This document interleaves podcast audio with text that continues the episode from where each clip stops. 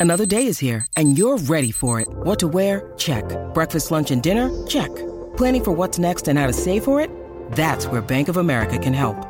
For your financial to-dos, Bank of America has experts ready to help get you closer to your goals.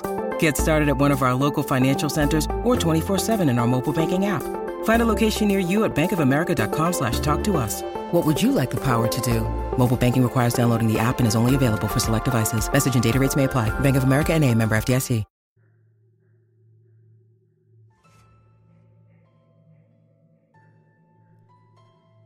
As someone who's been on social media regularly over the past year, I have one question to start off. How the hell did slime become so popular anyway? My kid introduced me to Instagram last year. I'll be the first to admit, I was addicted pretty much immediately. It was basically the only way we could communicate after the divorce, which I won't go into. But during April or May at some point, the whole app just blew up with this brand new trend. Every other post Brandon liked was of some teenage girl pouring borax and glue in a bowl and sticking her hands in it. I couldn't get away from it. His 10th birthday was in August, and he wanted a slime party and from the pictures, it looked like he was having more fun with the stuff than with his entire stock of presents. That Lego set was expensive as shit. Then, in October, he asked me to drive him to his friend's house for Halloween. Lo and behold, it was a slime party. Apparently, green counts as spooky. The whole time I was just hugging the wall, making small talk with the other parents trying not to let the stuff splash on my jacket as the brats went to town. And it's not like I haven't tried it myself. Hell, whenever I had custody, it was all he wanted to do. It was costing me a fortune in Elmer's. It's not fun. It's not therapeutic, and it's just gross.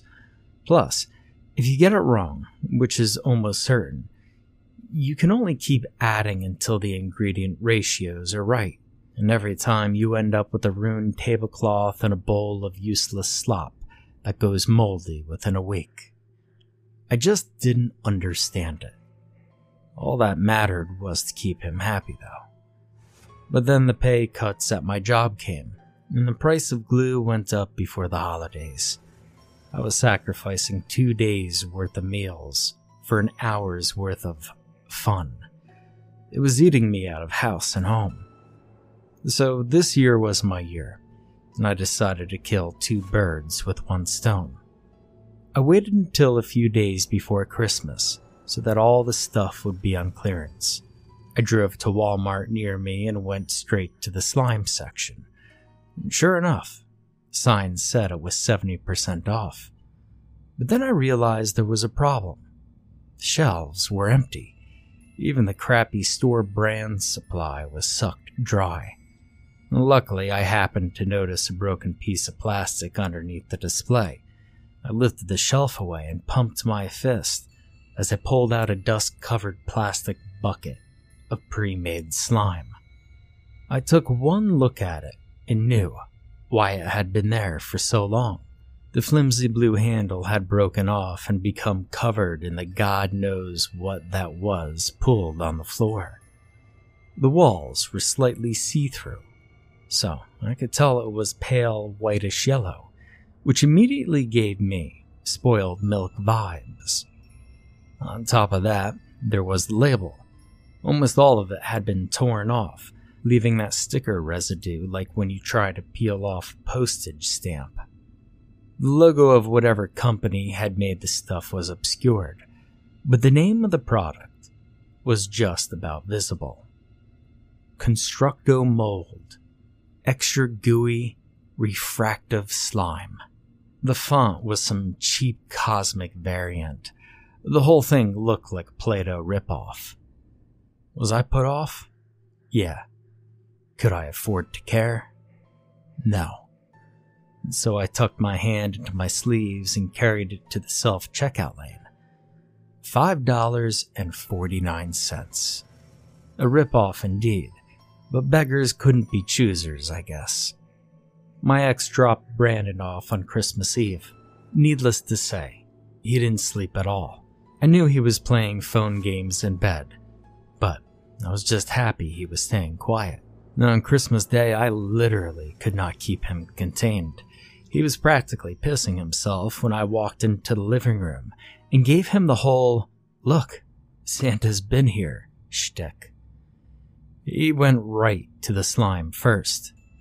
I'd wiped it off with the towel and chiseled the label off entirely so that it would look somewhat presentable when I wrapped it. Luckily, he bought it. I'll admit, I was pretty satisfied with myself when I saw the smile on his face. After opening the rest of his gifts, I ditched the Legos and bought him some laser pegs and a Nerf gun. He dragged me over to the kitchen table to open up the slime. As soon as the lid popped off, the scent of chemicals flooded the room. I was used to it by that point, but something was off. There was a smell mixed in that, once again, reminded me of spoiled milk. And I realized then that I probably shouldn't have tossed the receipt on my way out of the store, in case it turned out to be full of mold or something. Brandon, however, couldn't care less. He dunked his fingers in that shit the moment it had room to breathe. For the first few seconds, he was laughing and making fart sounds with his mouth as he wiggled around under the surface. And then he tried to pull his hand out. I was scrolling through my phone when I heard him call in a soft, nervous voice. Dad? I feel weird. I looked up. Brandon was dangling his hands about a foot over the bucket, watching as the white goo dripped back into its container. Oh, what do you mean, weird? I asked. Do I need to call poison control? I froze. As the slime oozed back into position, it should have left Brandon's fingers exposed. Dribbling away, the knuckles came into view. But that was all that was there. Knuckles more and more of them stretching down into the bucket, like someone had used a Photoshop tool to copy and paste the same section of finger over and over. What the fuck? I blurted. Brandon's expression was fearful now. Desperately, he dipped his hands back into the bucket up to his wrists and tried again. This time, instead of fingers, the entire hand was missing. The bit of arm that came out was just one continuous wrist extending out to his forearm. Dad, help me, he shrieked. I ran to his side and grabbed his shoulders, pulling him away from the bucket. What the fuck? I started screaming. As we pulled, the flesh just stretched on and on, replicating the same few inches over and over. We backed up against the wall in terror as we watched the endless arm dangle from Brandon's tired elbows. If we kept pulling, it wasn't going to stop anytime soon. We need to go back in, I shouted. Brandon was in tears. Dad, please no, he cried. I pushed him towards the bucket of Satan's sperm, watching the limb retreat into the ooze, expecting it to stop as it touched the bottom. But somehow, it just kept sinking. Deeper and deeper. I kept going until he was at his wrists once again. Stay here, I shouted, releasing his shoulders. Please, Dad, stay here with me? He sobbed, but I was already sprinting toward the garage. I ripped open the door and pulled my toolbox off of its shelf, pausing to find my blowtorch. What in the holy hell was this shit? I didn't have time to think further on the question, though. I ran back inside and turned to the living room entrance. I almost dropped the blowtorch when I saw Brandon he evidently tried to reach in further with his left arm. up to his shoulder.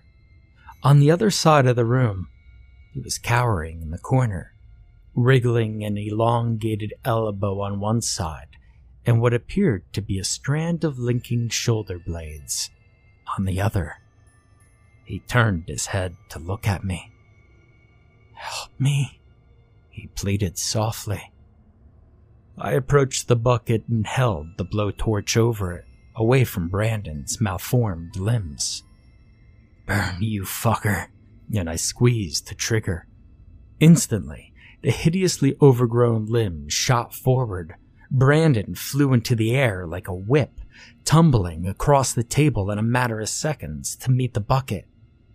Before I could react, the slime rose out of the container and dragged the stem of flesh along with the boy attached to it, into itself, splashing back inside. What else could I do? I dropped the burner and I ran for my life. Now, it took a little while to muster up the courage to go back in after that. I still don't know what that slime is or whose bright idea it was to put inside that bucket and sell it but it's in the freezer right now. I slammed the lid on and backed off. I had to get a pair of garden gloves from the garage to carry the damn thing. Taped the door shut so that it couldn't even get out if it even wanted to. But at the moment, well, I'm at a loss. This is where I need your help. I mean, what the hell do I do now? Call the police and tell them a bucket of slime ate my kid? Yeah, like they're gonna believe that. Hell, maybe I should call in the CIA or the Army. God knows what this stuff is capable of. But more importantly, what in the hell am I going to tell my ex?